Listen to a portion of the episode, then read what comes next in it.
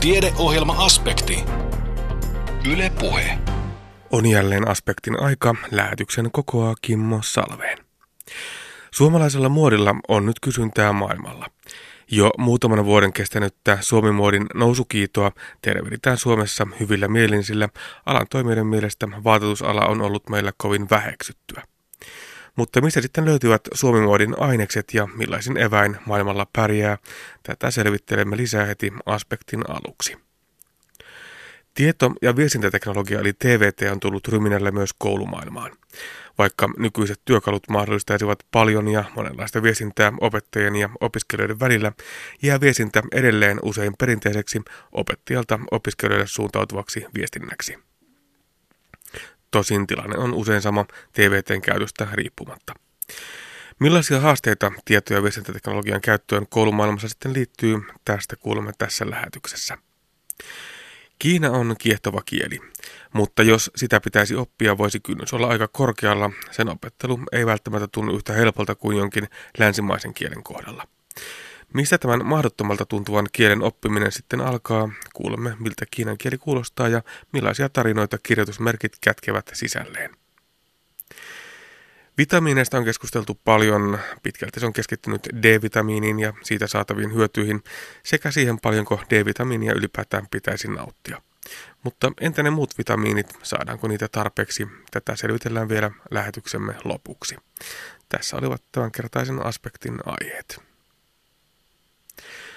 Suomalaisella muodilla on nyt kysyntää maailmalla. Jo muutaman vuoden kestänyttä Suomi-muodin nousukiitoa tervehditään Suomessa hyvillä mielin, sillä alan toimijoiden mielestä vaatetusala on ollut meillä kovin väheksyttyä. Mutta mistä sitten löytyvät Suomi-muodin ainekset ja millaisin eväin maailmalla pärjää? Anne Heikkisen haaseltavana on vaatetusmuotoilun opettaja, lehtori Sirpa Ryynänen Savonia ammattikorkeakoulusta. No siitä on mun mielestä etua niin kuin, yleensä niin Suomikuvalle ja eten, etenkin niin kuin, jos ajatellaan Suomen muotia, vaateteollisuutta ja tekstiiliteollisuutta ja kauppaa, niin e, joka on aina ollut niin Suomessa hieman semmoista niin väheksettyä niin naisten alaa.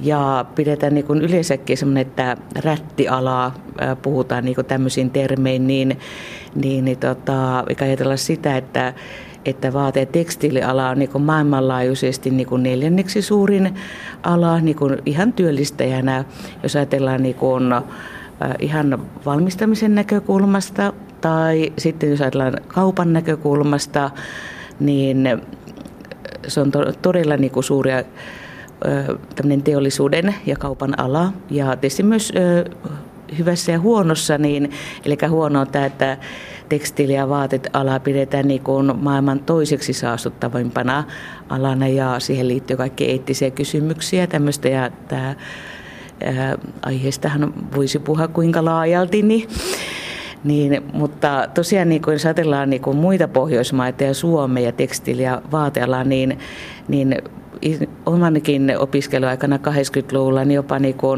taidettiin se rehtori siihen aikaan niin väheksyi, että oikeastaan ei täällä mitään niin kuin vaatealaa kouluteta, ei se ole mikään niin kuin taiteen ala ja ja onneksi niin jos ajatellaan nykypäivää ja just nämä nykyiset aalto-yliopistolaiset ja, ja tota, menestyvät niin kuin näissä muotikilpailussa ja, ja tuovat ihan erilaista näkymää. Jos ajatellaan, niin kuin, että mitä sitten taas maailmalla ajatellaan Suomen muodista, niin on ihan eri näkymä. Ja täällähän niin kuin näkyy koulutuksesta. Toki niin kuin Suomi on pieni maa ja, ja koko ajan niin kuin ikäryhmät, niin kuin, jotka lähtee opiskelemaan, pienenevät, että se on ongelma. Mutta sitten taas maailmalta niin kuin katsottuna, niin siellä saattaa sanoa, että mitä ihmettä, että teidän koulusta vähennetään muonin opiskelijoita. että me täällä Englannissa olemme kyllä ihan lisäämässä tai samoin vaikka Ruotsissa ja olen mukaan markkinointia tai Tanskassa on niin kuin yliopistoja, missä voi erikoistua niin kuin, sitten muodin markkinointiin, mutta erityisesti myöskin ihan niin kuin, tämmöisen fashion business alaosiona niin kuin sustainable fashion, eli tämmöinen kestävä ja eettinen ekologinen muoti. Ja jos ajatellaan niin kuin nykypäivää ja ihan tämmöistä kiertotaloutta tekstiilien kannalta, niin, niin, niin ihan tämmöinen niin kokonaisuuksien luominen ja miten iso niin kuin, teollisuuden ja kaupan ala niin kuin pelkästään vaikka joku tekstiilin kiertotalous voi olla. Ja ulkomailla kyllä arvostetaan Suomen muotia, sen näkee niin kuin kilpailussa, niin mitä suomalaiset opiskelijat tai vastavalmistuneet voittaa tai pärjää niissä. Mutta ihan niin kuin muistakin näkökulmista, että toinen on tämmöinen, että tuodaan sitä oman näköistä muotia, uskaltellaan rohkeita, käsitellä materiaalia, käyttää värejä, tuoda niin kuin uutta muotoa vaatteisiin, niin toinen on sitten, niin kuin, minkä Suomen kannattaisi satsata, niin on ihan niin kuin urheiluvaatetus tai ulkoilu, vaellus, harrastukset, koska ne on myös tosi arvostettuja niin kuin, ja suomalaisia suunnittelijoita pidetään niissä tosi osaavina. Ja sellaisin myöskin meidän opiskelijoita niin kuin kaivataan ja saavat tuolta ulkomailta työharjoitteluja ja työpaikkoja, niin että ne olisi mun mielestä semmoiset Suomi-modin vahvat osa-alueet, niin, tai sitten myöskin ihan niin kuin jos ajatellaan, että niin kuin, kaupallisten näkökulmasta, niin niin sitten tämmöisen niin urheilun siihen liittyen myös niin kuin ihan kauneus, hyvinvointi, ää, ehkä terveystuotteet ja tämmöiset, niin voisi olla näitä, että on sitä niin kuin puhuttelevaa niin kuin designia ja sitten tota, myös teknistä osaamista ja teknologiaa niin, ja siihen niin kuin kestävä ajattelu, kiertotalous ja näin, niin siitä ne Suomi-muodin ainekset tulevat ja, ja mun mielestä ehkä niin kuin muotialahan on niin kuin potkittu Suomessa eniten päähän, niin, niin, niin tota, ja nyt on ollut niin kuin muutamien vuosien ajan näkyvissä niin kuin niin kuin nousu. Ja jos ajatellaan sitten muuta niin kuin design-alaa, niin, niin mun mielestä se muoti on nyt, joka näyttää sitten suuntaa muille omalla rohkeudella, että, että se on ehkä niin kuin nopeinen niin kuin, nousu roh- rohkeudessa, oli se sitä designia tai teknologiaa, niin, ja niistä oikeasti kuhistan tuolla maailmalla ja ei tarvitse enää nolostella, että mä oon täältä Suomesta, vaan tulin Kuopiosta tänne näin tota, jonkin seminaariin, niin, niin, niin tällainen. Mutta tosiaan meillä on viimeisten vuosien ajalta paljon hyviä esimerkkejä mm. suomalaisista suunnittelijoista mm. maailmalla, Paula Suhosesta lähtien. Mutta onko se vähän niin, että me ajatellaan, että Suomi muoti maailmalla on sitä marimekkoa, emmekä itse näe kaikkea niitä muita, jotka tekevät niin. todellakin vahvaa uraa maailmalla? Niin. No varmaan niin kuin Suomessahan on, että monesti pitää käydä siellä ulkomailla niin ennen kuin on Suomessa uskottavaa, että kyllähän niin kuin, jos ajatellaan vaikka Paula Suhostan ja Ivana Helsinki mallistoja, niin, niin kyllä niin kuin ainakin, jotka seuraa muotialaa, niin dikkaili niin, niin tota, ennen hänen ulkomaille menoa, mutta kyllä se, että lähdetään tuonne maailmalle ja kiepataan sitä kautta kotimaahan. Ja no niin kyseessä sinänsä niin kuin ei ole väliä, että niin kuin markkinoinnin näkökulmasta, koska maailma niin avoin ja on nettikaupat ja, ja melkein nykyisin niin kaikki suomalaiset suunnittelee omia mallistoja, niin niin messuja, no Suomessa itse asiassa ei enää ole mitään messuja, niin lähtee, että osa tykkää lähteä Kööpenhaminaan tai sitten osa Berliiniin tai New Yorkiin tai sitten Pariisin Capsule Collection messuille, niin vähän riippuu siitä, minkälaisen malliston tai, tai sitten jos on sporttipuolta, niin lähdetään niin kuin Münchenin Ispo-messuille ja tai jos on niin enemmän sen tekstiilisuunnittelun, se on Heim Textil, niin, niin, niin tota, myös Saksassa, niin, niin, niin tota, että pakko lähteä sinne ulkomaille. Tai sitten ajatellaan vaikka Daniel Palille, joka ikävä kyllä lopetti niin oman suunnittelun toistaiseksi, niin, niin hän oli myös yksi näitä, jotka oli ulkomailla lähinnä Aasiassa niin kuin jo huomattavasti niin kuin tunnettu ennen kuin Suomessa niin kuin hoksattiin, että mikä tämä, ai, tai joku suomalainen, vau, niin, niin tota, tai no makia, niin kyllähän se Suomessa tunnetaan hyvin, mutta nehän myös voimakkaasti niin kuin no, lähtenyt niihin, tavallaan se vienti on se oleellinen asia.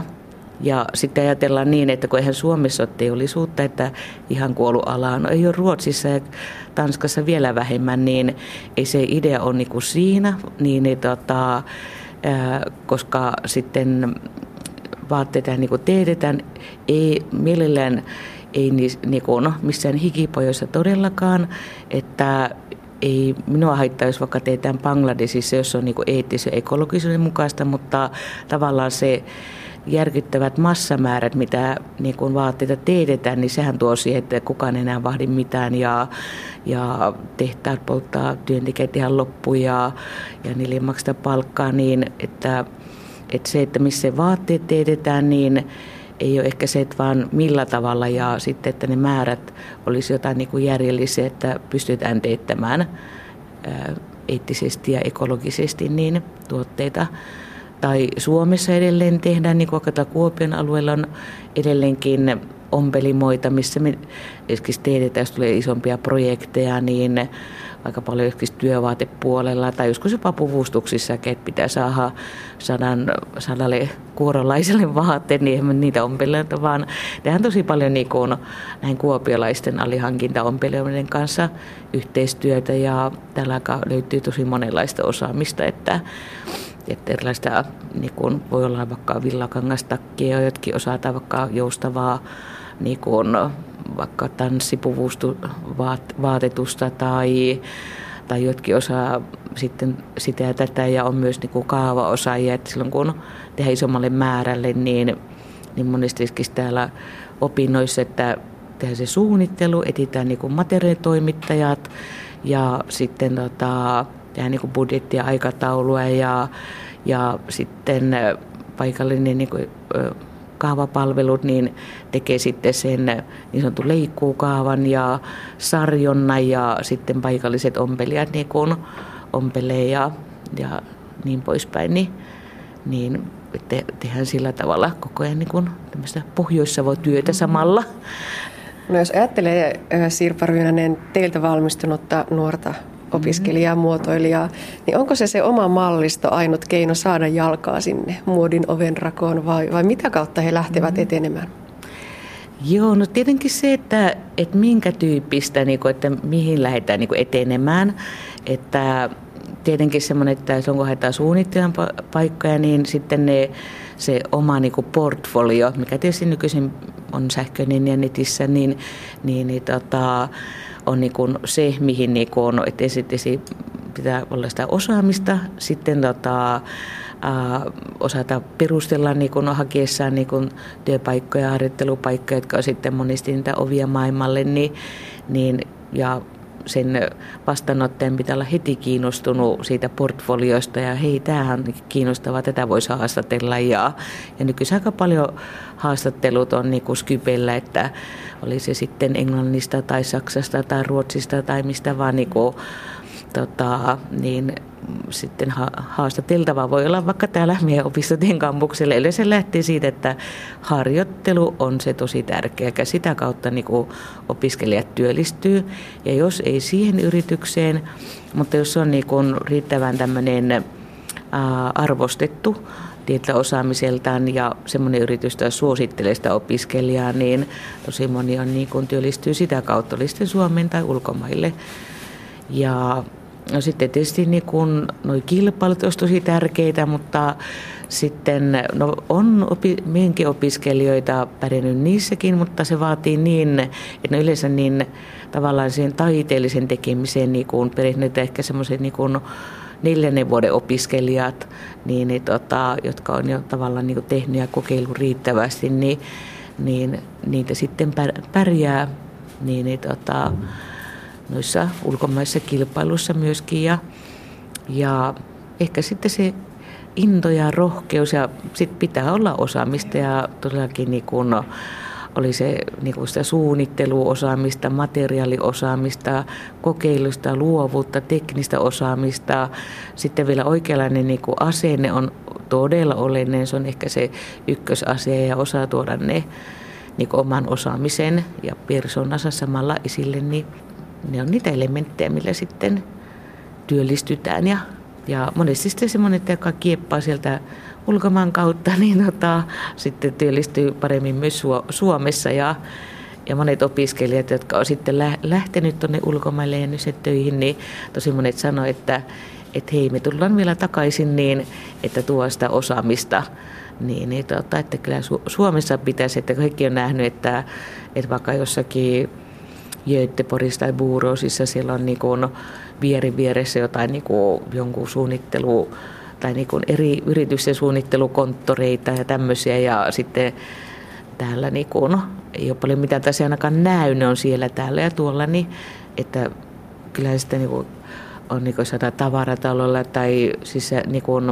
maahantuontifirmoilla ja monilla, niin, niin nehän käyttää niin suunnittelijoita sitten niissä prosesseissa ja suunnittelussa niin hyödyksi. Niin. Ja sitten osa on sitten niitä, jotka lähtee sen puvustuspuolelle, niin TV-sarjat ja leffat ja niitä tehdään tosi paljon niin, niissä assareina ja myöhemmin sitten mahdollisesti pukusuunnittelijan tai teattereihin tai tanssiin tai, tai esiintyjille, niin, niin ne on tosi moninaisia. Niin. Kuinka hyvin ne oman uran polun päät löytyvät? No jokaiselle opiskelijalle niin kun, se on niin se tulee jännityksen paikka. Että, mutta kyllä mä oon että semmoiset opiskelijat, jotka on tosi motivoituneita, ne on lahjakkaita, tekee sen eteen, moni ei ymmärrä, miten paljon tälläkin alalla pitää tehdä töitä sen eteen, niin, niin tota, ja joka kerta yrittää tehdä niin kuin parastaan, niin sellaiset niin kuin kyllä pärjää. Ja sitten pitää olla sitä rohkeutta, niin, niin tota, lähteä tätä Kuopiosta ja toivottavasti myös takaisin niin kuin siis maailmalle, niin kuin, koska siellä kuitenkin sitten oppii niin paljon enemmän niin, niin tota, ja näkemään ja monet tulee niin kuin, mitä kauemmas ne menee, niin vielä tarkempi näke, näkemys niin kuin, tavallaan, että mitä kaikkia niin kuin pitää vielä ehkä oppia ja mitä kaikkea niin kuin tavallaan, niin kuin, että koulussa että niin kuin monesti että blää tämmöistä ja opittaa sillä taas jotain jauheja höpö, höpö, niin, niin, niin tota, että se on ihan niin kuin normaalia, mm. niin, niin tota, mutta sitten monesti kun ne sitten opiskelijat lähtee sinne harjoitteluun ja muita, niin, niin sitten ne ymmärtää, että vau, että mähän osaankin tämän ja, ja sitten niin kuin, ja mitä siellä oppii, niin, niin, niin tota, että tosi vaikeitahan se on, mutta ne, jotka tekee paljon töitä, niin, niin, niin tota, kyllä sitten löytävät niin kuin työn. Niin. No tässä istutaan nyt täällä pitkän tuota, ompelukone rivistön ääressä ja, ja tuolla takana opiskelija tekee juuri työstää omaa projektiaan todella kädet savessa. Eli onko se niin, että suunnittelija ei vaan suunnittele ja joku muu sitten toteuttaa ja valmistaa ja ompelee, vaan täytyy osata myös näiden koneiden kanssa toimia? Joo, no toi on ihan semmoinen, että puhuttelee ihan ympäri maailmaa kaikkia niin kuin muotikouluja, että, että ommellako vaikka ei, eikö ommella. Tämmöinen oli tota, yhden Fashion Unitingin yksi artikkeli sillä tavalla, että siinä sekä niin kuin eri koulujen niin kuin johtavat opettajat niin pohti sitä, että ommellako vaikka eikö olla, niin, niin nimenomaan, että pitää ommella. niin, niin, tota, ja se johtuu siitä, että eihän sitten niin suunnittelija ei ole mitään, ellei nyt ole sitten unikivaatteinen suunnittelija, niin yleensä todellakaan ennätä tehdä niin kuin sitä käytännön tekemistä, mutta suunnittelijan pitää, no materiaalit, niistä pitää ymmärtää todella paljon, oli se sitten niin kuin mitä tahansa, niin kuin, oli se sitten jotain niin kuin suunnittelee omia printtejä ja minkälaisen kankaisiin, tai sitten se on jotain teknistä sporttimatskua tai ihan mitä tahansa. Se pitää niin kuin, tosi laaja-alaisesti ymmärtää sen materiaalimaailma ja innovaatiot sillä alalla. Ja, ja sitten se vaatteen muoto ja miten niin kuin tavallaan sen pystyy niin kuin toteuttamaan. Ja vaatteen rakenteet on niin kuin tosi oleellisia, että monesti niin kuin suunnittelijat oli itse asiassa vähäpätöisempiä suunnitelmia, jos hän ei ymmärrä niin kuin kunnolla rakenteita. Että ihan niin kuin tämmöinen teknologinen niin kuin, osaaminen saa taustalla monesti niin kuin luovan parempaa suunnittelua. Tai semmoinen niin kuin se materiaalituntemus on tosi olennaista, että, että minä opiskelijat tosi usein niin kuin muotoilemaan niin kuin suoraan materiaalista niin kuin erilaisia muotoja ja kenties kokonaisia vaatteita ja näin, niin se tulee se, niin kuin, että miten kun materiaali käyttäytyy ja osaa niin kuin, yhä enemmän niin kuin, luoda kiinnostavampaa muotoa ja hyödyntää sitä osaamista, että miten materiaalia voikaan muovata ja miten jotkin tietyt rakenteet tai oli se mikä vaan osa, niin tukee sitä. Tai sporttipuolella, niin, niin, niin tota, ihan sama juttu, että sillä oikeastaan ne se tietäminen parantaa vaan sitä suunnittelun näkemystä, niin, mutta kaavoihin ei saa kangistua suunnittelija kyllä. Ja sitten vielä yksi kysymys tähän liittyen. Miten sille opiskelijalle saa sitä ennakkoluulottomuutta, luovuutta, kun tuntuu siltä, että kuitenkin ne rajat on aika rajalliset, että mitä vaatetuksen suhteen voi tehdä. Se täytyy olla puettava, pidettävä, pestävä ja, ja tuota, näin edelleen. Niin, niin mistä se löytyy sitten se variaatiomahdollisuus? No opiskeluaikana, niin, niin, niin silloinhan niin kun just sitä aikaa pitää hyödyntää se, että on aikaa niin kokeiluihin tekemiseen.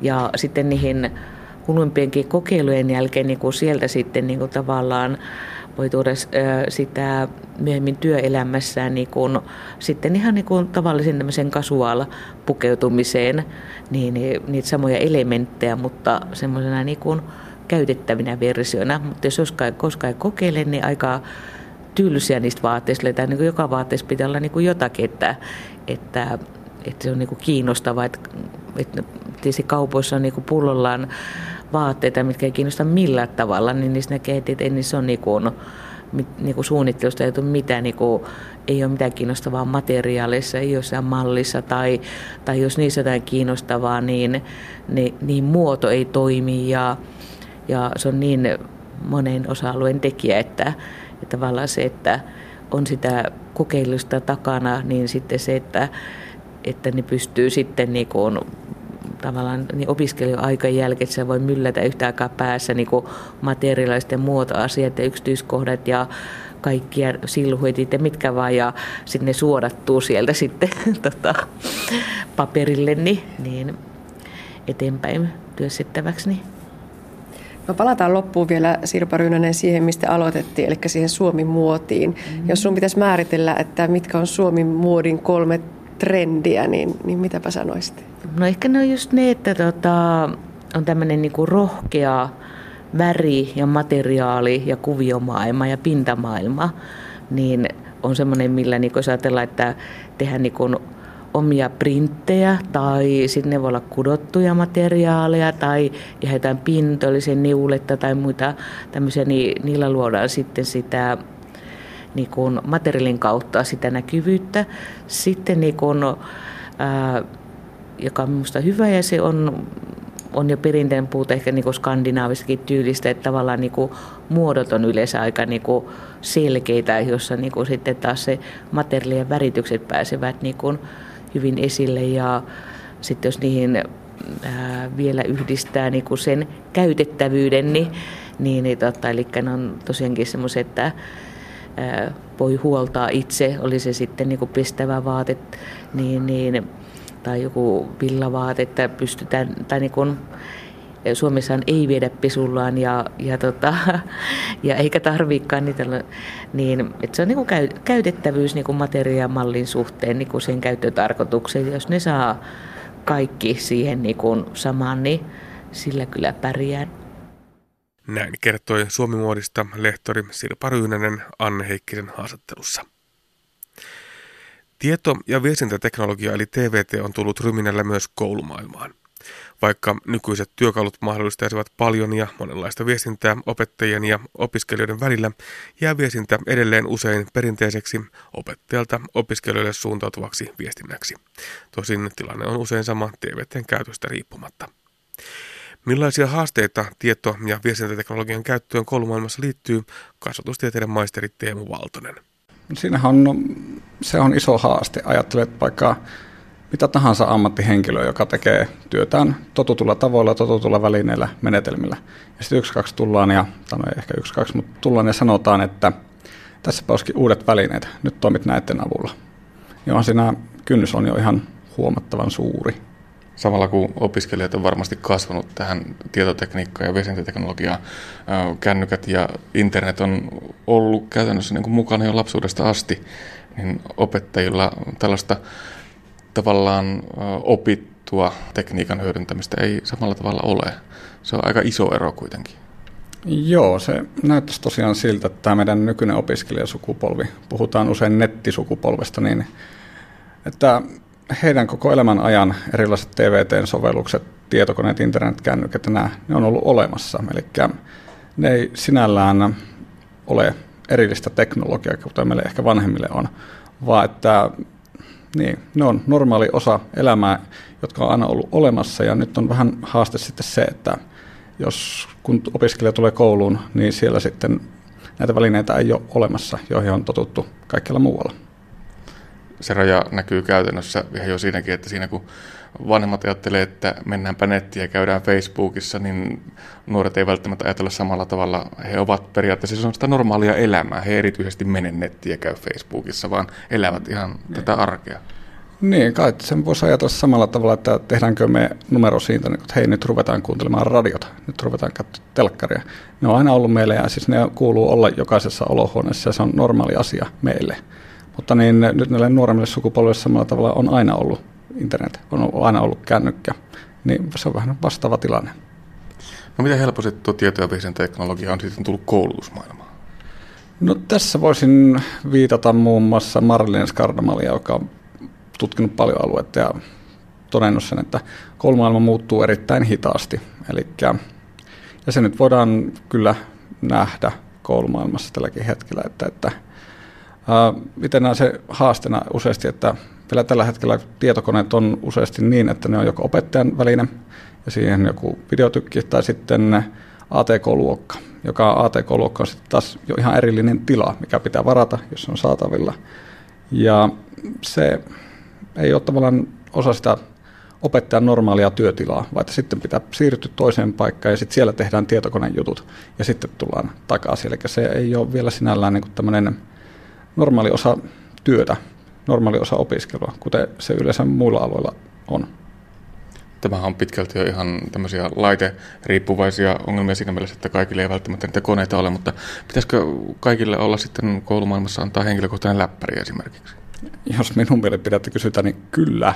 Eli tämmöinen siinä on tämmöinen isompi tutkimussuunta, muun muassa tämmöinen one-to-one computing, eli jokaisella oppilaalla on saatavilla kone silloin, kun sitä tarvitaan. Ja sehän mahdollistaisi just sen, että tieto- ja viestintäteknologian hyöty voidaan ottaa siellä, missä sitä tarvitaan. Ei tarvita enää sitä ATK-luokkaa. Esimerkiksi meillä tässä yliopistolla niin ollaan edetty siihen suuntaan, että kurssilla jaetaan opiskelijoille, jotka tarvitsevat miniläppärit, meillä on langattomat verkot joka paikassa, jolloin me voidaan ottaa tällaisia esimerkiksi yhteisöllisiä työskentelyvälineitä, sosiaalista mediaa, tällaisia tietopankkeja käyttöön siihen opiskelun ja työskentelyn tueksi, just silloin kun tarvitaan. Ja mun mielestä se on hieno pointti. Ja jatkossahan tästä tulee vain mielenkiintoisempaa ja mielenkiintoisempaa, kun katsoo, että opiskelijoilla on yhä tehokkaammat tietokoneet taskussa jokaisella.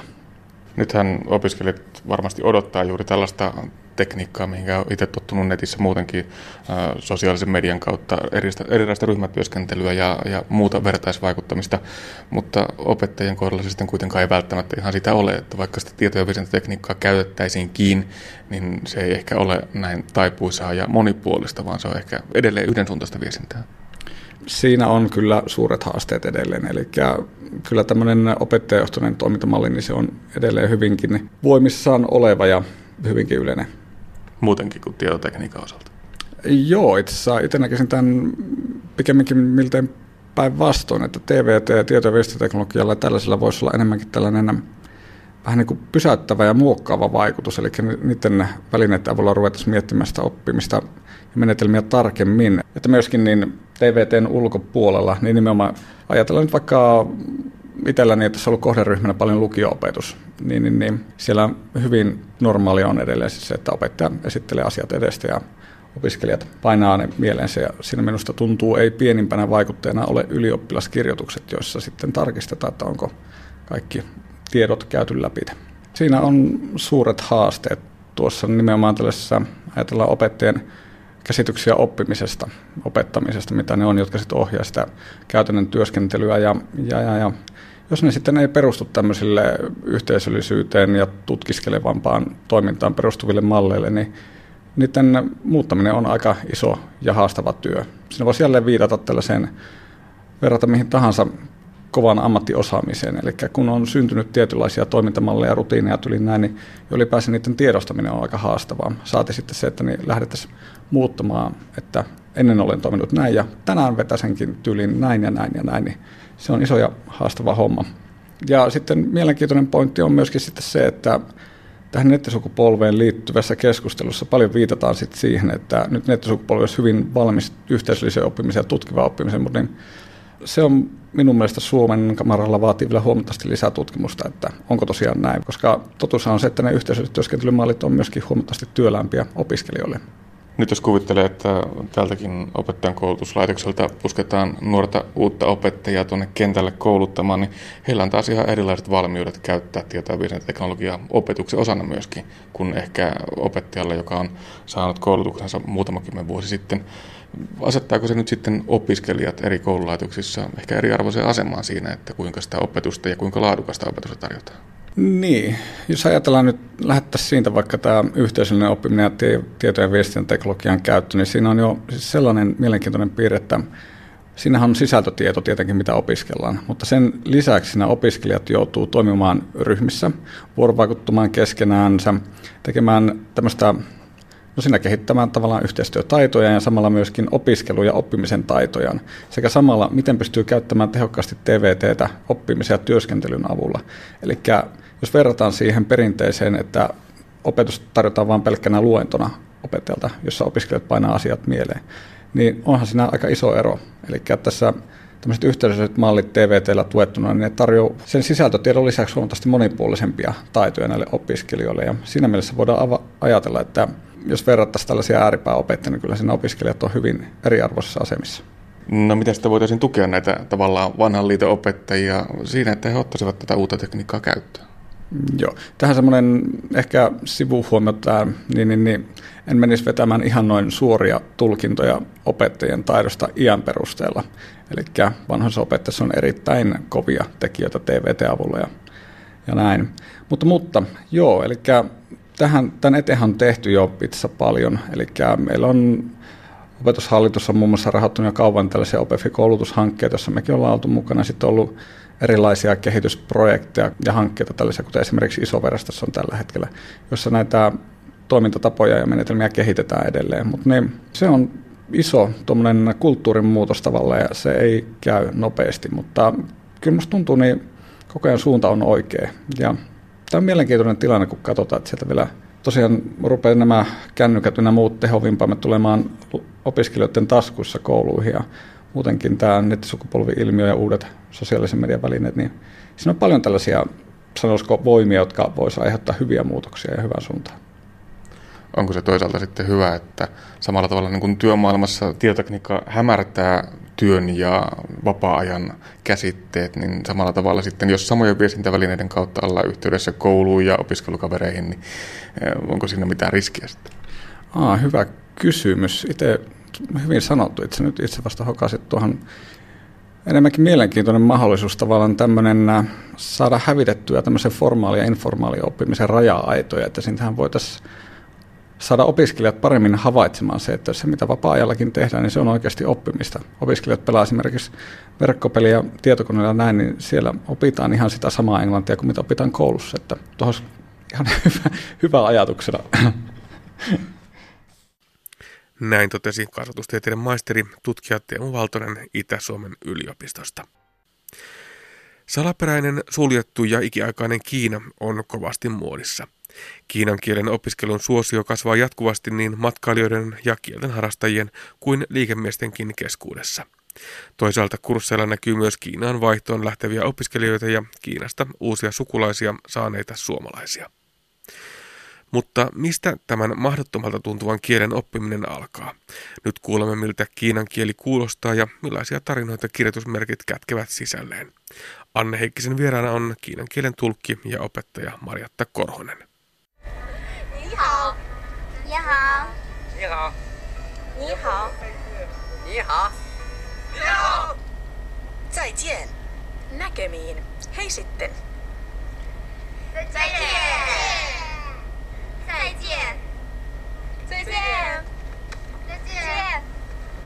Siinä kuultiin kiinankielisiä tervehdyksiä. Kiinankielen opettaja Marjatta Korhonen, tästäkö lähdetään liikkeelle? No, kun ihmisiä tavataan, minun mielestä kieli, kieli on sitä varten, että sitä käytetään, sillä otetaan kontakti toisiin ihmisiin, niin tervehdyksistä on hyvä alkaa. Puhumme siis kiinan kielen oppimisesta ja opiskelusta ja tuntuu siltä, että ollaan ihan mahdottoman tehtävän edessä, kun puhutaan kiinan kielestä. Onko tämä ihan väärä ja ennakkoluuloinen asenne? On. Kiinan kieli ei suinkaan ole mahdoton. Että totta, se on hyvin erilainen kuin meidän eurooppalaiset kielet, mutta ei suinkaan mahdoton oppia. Et itse asiassa kiinan kielessä on paljon helppoa. Niin, jos vertaa vaikkapa eurooppalaisiin kielioppeihin, niin yllättäen onkin niin päin, että, että vaikkapa Saksa, Ruotsi, Suomi, Englanti ovatkin niitä vaikeimpia kieliä oppia. Ehkäpä kiinan kielessä se helppous on se, että kielioppi on yksinkertainen siinä mielessä, että, että sanat eivät taivu, ei ole erikseen verbien aikamuotoja, että laitetaan vaan sanoja tietyssä järjestyksessä peräkkäin ja siitä tulee lause. Miksi meidän pitäisi osata Kiinaa? No, um, se on varmaan yksi maailman puhutuimmista kielistä ja Kiina on tosiaankin nytten kaikkialla maailman näyttämöllä, kaikilla foorumeilla mukana. Niin olimmepa sitten siitä maasta mitä mieltä hyvänsä, mutta minun mielestä on hyvä, että me tiedämme, mitä ne ihmiset puhuvat. Mitä he ajattelevat ja mitä he puhuvat. Ja, ja paras tapa oppia ymmärtämään heitä on, että tutustuu heidän kieleensä. Kiinaa puhuu äidinkielenään lähes miljardi ihmistä. Mm-hmm. Eli siinäkin mielessä mittasuhteet on aika valtavat ja, ja siinäkin on miljardi hyvää syytä oppia edes vähän Kiinaa. Mm, aivan. Ja Suomella ja Kiinalla on, on ollut jo vuosikymmeniä oikein hyvä kanssakäyminen. Kun me puhutaan kiinan kielestä, niin puhutaanko yhdestä yhtenäisestä kielestä vai erilaisista tavallaan murteista ja kieliryhmistä? Mm. Hyvä kysymys. Se kieli, mitä me täällä opettelemme ja mikä on Kiinan yleiskieli, on tämä Han kansankieli, mandariini Kiina. Ja suurin osa ihmisistä kiinalaisista puhuu sitä kieltä, mutta sitten on myöskin paljon paljon murteita, mitä me kutsumme murteita ja hekin kutsuvat murteiksi, mutta oikeastaan ne on niin erilaisia kuin olisi eri kieli. Eli joku etelä, eteläkiinalainen kantonilainen, kun puhuu omaa murrettaan, niin pohjoiskiinalainen, pekingiläinen ei ymmärrä siitä mitään. Tai jos shanghailainen puhuu omaa murrettaan, niin länsikiinalainen ei ymmärrä siitä mitään. Et ne on aivan erilaisia. Mutta onko se niin, että tämä mandariinikieli on se virallinen, Kiinan virallinen kieli? Se on yleiskieli ja mä oon iloinen, että ne viisaat aikoinaan Kiinassa valitsivat mandariinin Kiinan yleiskieleksi. Se oli siis täällä täällä äh, hallinnon käyttämä kieli ja keisarin käyttämä kieli, koska se on niin säntillistä ja siinä on vain neljä äänen korkeutta, kun jossakin kantonin murteessa saattaa olla kuusi tai yhdeksän riippuen miten lasketaan. Kun kiinan kieltä kuuntelee, niin kuin tuossa äsken kuulimme pienen pätkän siitä, niin voi sanoa, että se on semmoinen laulava kieli. Mm. Kaunis laulava kieli. On se onpa hauskaa, että sanot niin, koska minustakin se on kaunis laulava kieli. Eli se äänen korkeus, niin kuin se puheäänen korkeus, mehän Suomeen puhutaan aika matalalla, matalassa äänialassa, niin se yleinen ääniala on korkeampi kuin meidän Suomen ääniala. Ja sen lisäksi siihen liittyy nämä sävelkorkeudet, eli toonit. Jokaisella kirjainmerkillä on oma nuottinsa. Ja, ja siitä se varmaan johtuu, että se kuulostaa niin laulavalta. Kiina on myös aika nopea kieli, rytmikäs, mutta nopea. Mm, paljon voi sanoa lyhyessä ajassa. Mm. Ja sitten puhutaan vielä siitä näistä merkeistä, kirjoitusjärjestelmästä.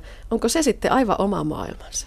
Kirjoitusjärjestelmä on oma maailmansa. Että esimerkiksi kun minä opetan Kiinaa, niin mä opetan nämä erikseen. Että Euroopan kieliä me opetellaan sille, että tässä on teksti, tämä kuunnellaan ja sitten kirjoitetaan ja opetetaan, opetellaan ne samat sanat kirjoitettuna. Mutta Kiinassa mä lähtisin sille, että opetellaan erikseen tämä puhuminen ja kuuntelu ja sitten erikseen ne sanat. Ei välttämättä kirjoiteta niitä samoja sanoja, mitä me puhutaan, vaan aloitetaan yksinkertaisimmasta, ihan niin kuin kiinalaiset lapsetkin aloittaa. Ja kirjoitusmerkit on tavattoman mielenkiintoisia, niissä on tarinoita sisällä. Ja tämäkin on sellainen asia, mitä suomalaisen peruskoulun kieliopetuksen läpikäynyt ei voi ymmärtää, että kieltä opiskellaankin näin päin. Ja niin, että se puhuminen ja kirjoittaminen eivät kulje välttämättä käsi kädessä. Niin, um, minä lähtisin lähestymään kiinan kielen opiskelua korvien kautta, eli kuuntelemalla. Ja, ja tuota, kuuntelemalla ja toistamalla paljon. Et ihan niin kuin me opeteltaisiin uusi laulu, niin kuullaan se monta kertaa ja sitten se jää mieleen. Ja sitten kirjoitus on ihan niin kuin oma harrastuksesta. Siinä voi sitten rauhoittua ja ihan niin kuin ikonimaalaajatkin rauhoittuu ja ryhtyvät maalaamaan. Niin mekin rauhoitutaan ja sitten otetaan kynä käteen ja, ja piirretään niitä kirjaimia tietyssä järjestyksessä. Ja se on sitten enemmän jo sitä taiteen tekemistä. Mm, on se, ja se on hauskaa esimerkiksi oppia tunnistamaan niitä merkkejä sitten, kun Kiinassa käy. Joku sanoi, että niitä merkkejä on sata tuhatta, mutta käytössä on muutamia tuhansia. Mikä on semmoinen merkkimäärä, millä vaikkapa turisti pärjää? Millä turisti pärjää? Turistin ei tarvitse osata yhtä ainutta merkkiä, niin hän pärjää. mutta tuota, um, no semmoinen auttava lukutaito. Sanotaan, että noin 1500-2000 merkkiä. Että sillä nyt jotenkin pärjää. Aikamoinen ja sitten niitä yhdistellään ja niistä tulee sanoja. Että onhan niitä, mutta ei sekään ole mahdoton. Mulla on jossakin 400 yleisintä. Niistä, ne, ne, ne on niinku niitä rakennuspalikoita sitten. No lasketaanko näitä, jos vaikka harrastaa kiinan kielen opiskelua ja, ja on perehtynyt kirjoitusjärjestelmään, niin pidetäänkö sellaista kirjaa, että montako merkkiä nyt on hallussa? Mm, jotkut pitää, jos on kannustavaa. Että se on kannustavaa, kun sitä oppii. Ja on paljon, internetissäkin on semmoisia ohjelmia, jonka avulla voi harjoitella näitä merkkejä.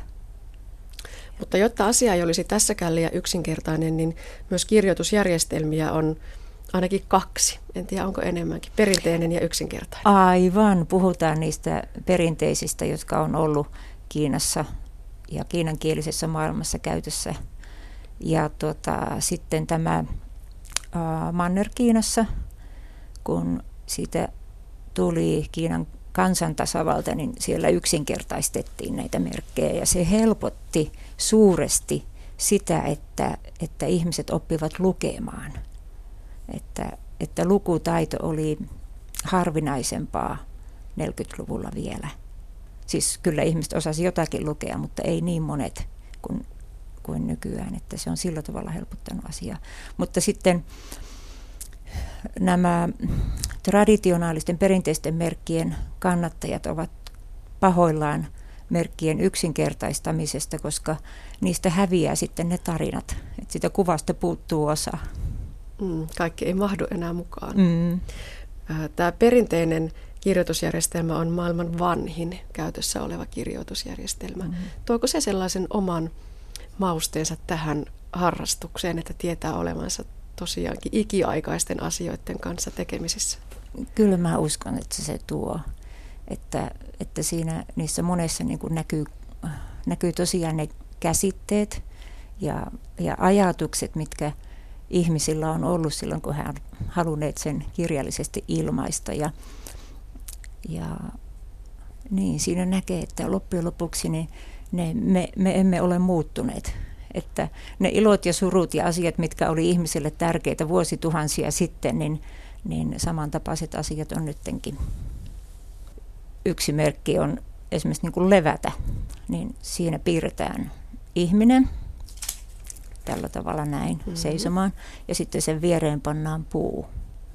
Et kun ihminen nojailee puuta vasten, niin hän lepää.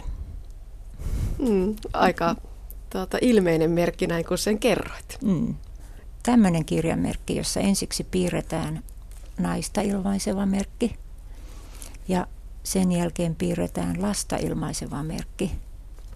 Ja nämä yhdessä tarkoittaa hyvä. Oi, nainen ja lapsi mm, yhdessä. Mm, nainen ja lapsi yhdessä on hyvä. Joo.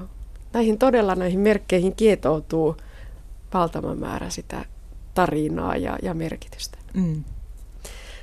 Palataan vielä sinne ääntämiseen ja puhutaan suomalaisista kiinan kielen opiskelijoista, niin kuinka meidän ääntämistaitomme taipuu kiinan kieleen? No um,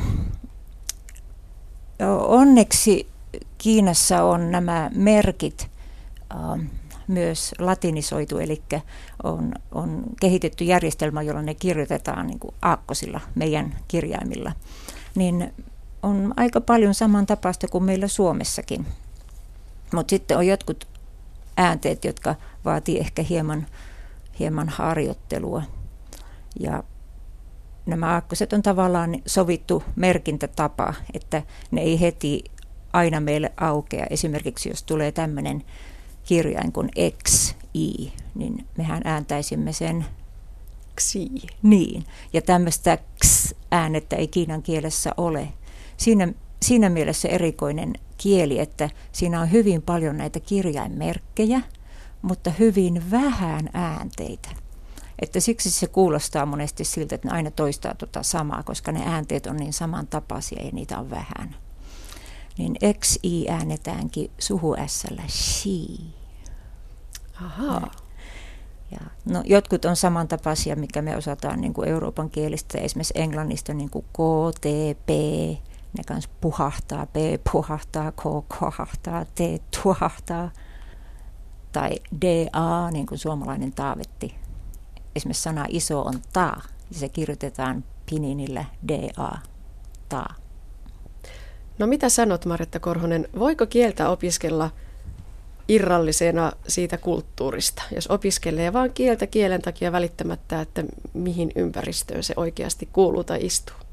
Kyllä minusta kieli on aika tiukasti yhteydessä siihen ympäristöön, missä sitä puhutaan.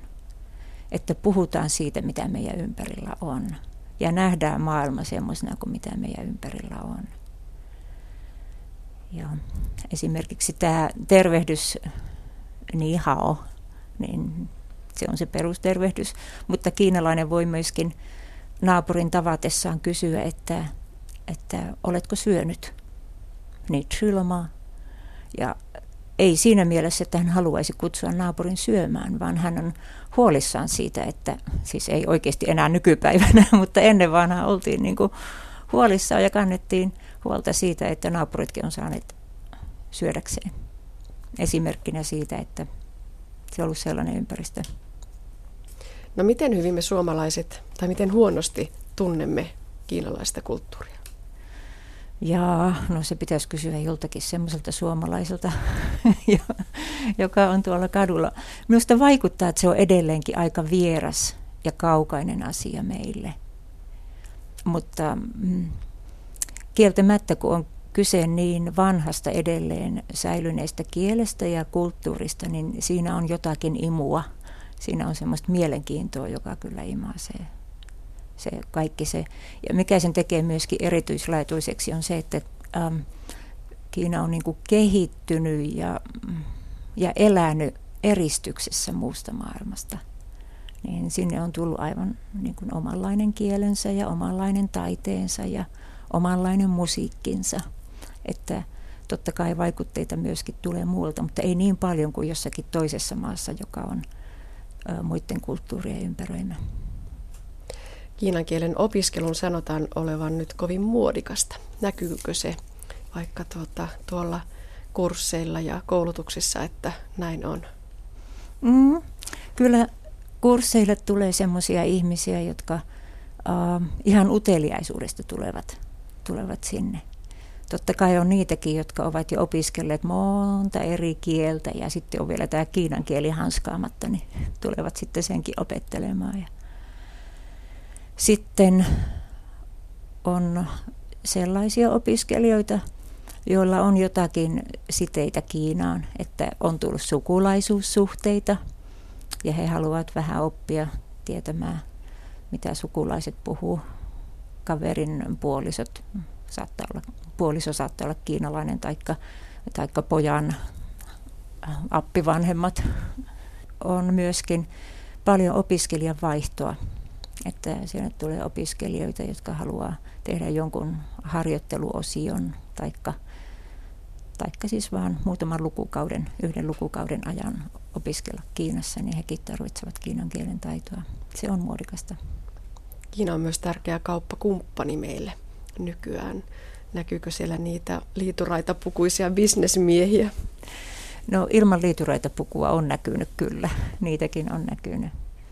Että totta kai se auttaa, vaikka kiinan kielen ähm, oppiminen nyt myönnän. Kyllä se hitaampaa on kuin jonkun espanjan tai jonkun muun Euroopan kielen oppiminen, mutta, mutta silti se auttaa sitä kanssakäymistä, jos edes vähän osaa Kiinaa.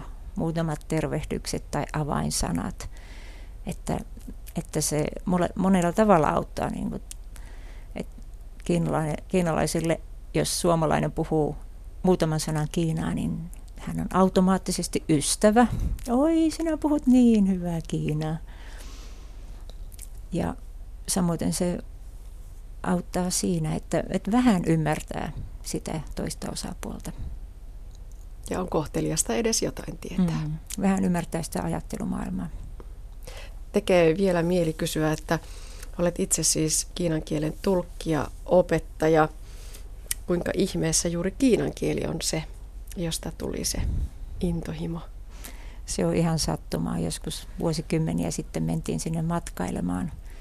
Ja siinä vaiheessa se ei ollut vielä muodikasta.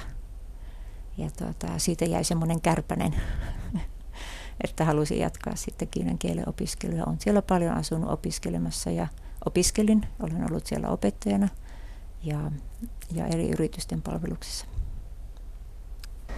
Aamu. 早上好。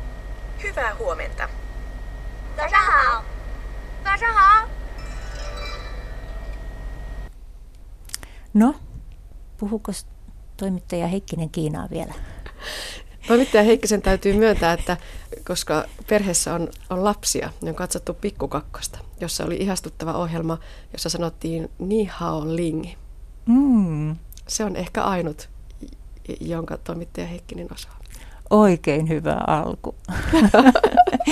niin Hauling, siinä hausanassa on juuri tämä kirjaimerkki. Aa, eli, Eli nainen ja lapsi. Lapsi yhdessä ja se on hyvää, merkitsee hyvää. Ja, ja voisimme vaikka ilmoittaa, että Washi olen suomalainen. Washi. Washi. Fenläreen. Fenlänren, Suomi-ihminen on suomalainen. Fenlänren. Näin kertoi kiinan kieltä opettava Marjatta Korhonen. Toimittajana oli Anne Heikkinen. Vitamiineista keskustelu on keskittynyt viime aikoina pitkälti D-vitamiinista saataviin hyötyihin ja siihen, paljonko D-vitamiinia pitäisi nauttia. Mutta entä ne muut vitamiinit, saadaanko niitä tarpeeksi? Saatteko tarpeeksi vitamiineja? No, mikä nyt ravinnosta, ei, ei ole mitään lisää vitamiineja. Marjoja tällä tavalla, kun mulla on oma siirtolapuutarha, niin Varmaan se talvisaikaan voi olla vähän, että D-vitamiineja ja tuommoista, niin lisää aina tulee purkista otettua. Mutta että purkista otetaan vähän täydennykseksi? Niin, kyllä sitä aina. Saatteko tarpeeksi vitamiineja? Tuskin, en varmaankaan. Käytättekö vitamiinilisiä purkista? En, en käytä. Saatteko tarpeeksi vitamiinia? No kyllä minä luulen, että suan. Niin. Tuleeko enemmän purkista vai ruoasta? No sekä että. Sekä että. En luultavasti.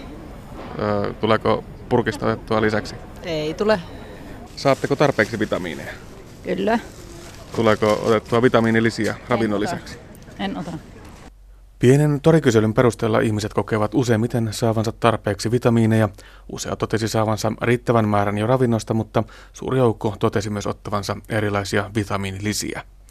Miehiltä ei juuri vastauksia aiheen tiimoilta ainakaan mikrofonin saakka saatu, mutta pikakyselyn perusteella jäin siihen uskoon, että vitamiineja toriparlamentin miesjäsenetkin syövät, jos puolisot näin ohjeistavat.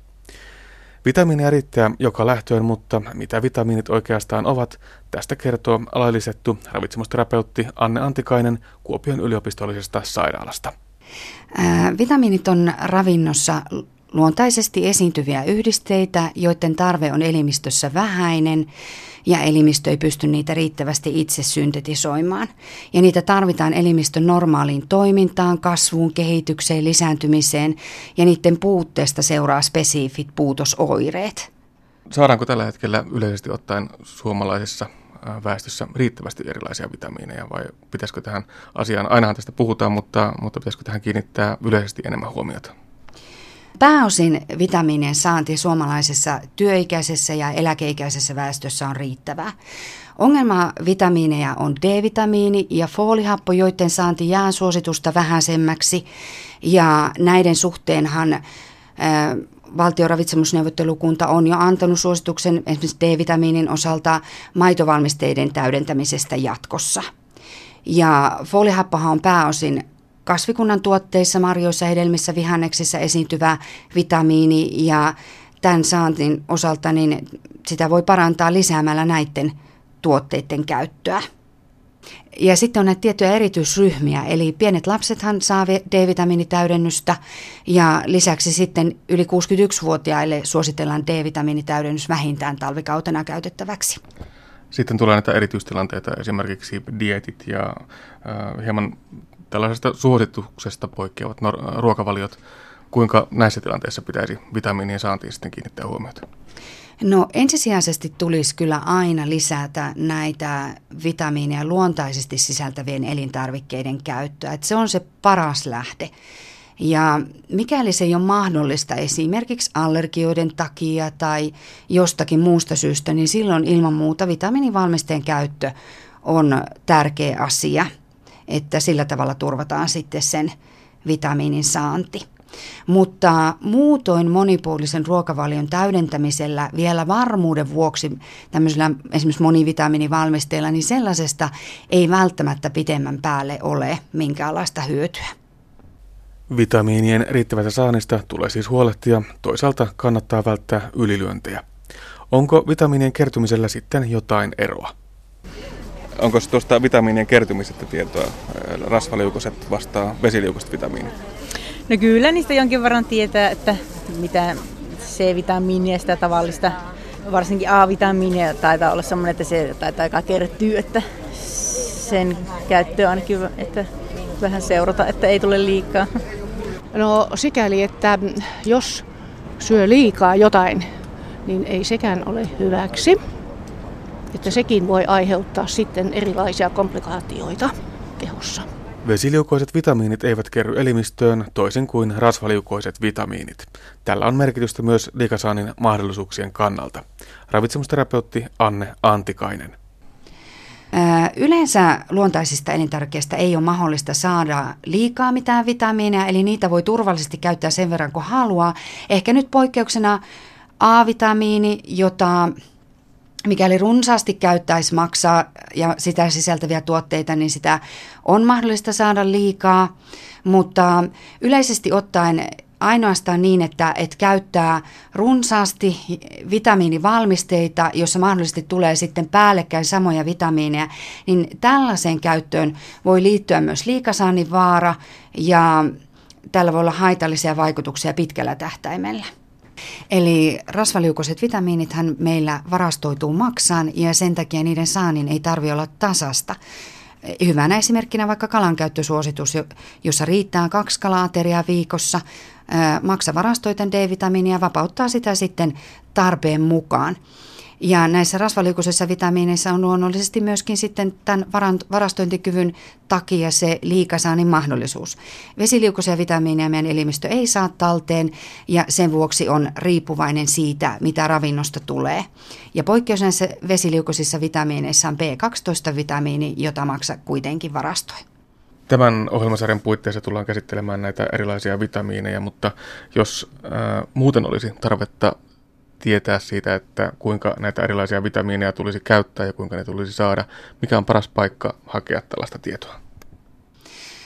Valtion ravitsemusneuvottelukunnan sivuilta löytyy suomalainen ravitsemussuositus, jossa on otettu kantaa vitamiinien sopivaan saantiin Ja sitten Terveyden ja hyvinvoinnin laitoksen sivuilta löytyy ajankohtaista asiaa suomalaisten ravitsemuksesta.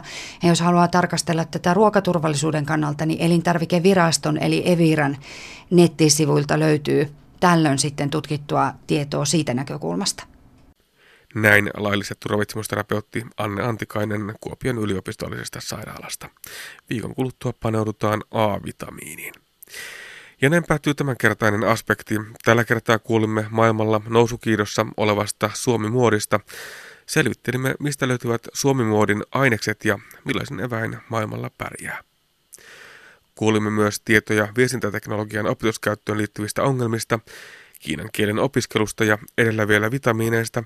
Lisää aiheistamme netissä osoitteessa kantti.net kautta aspekti sekä Yle Areenassa.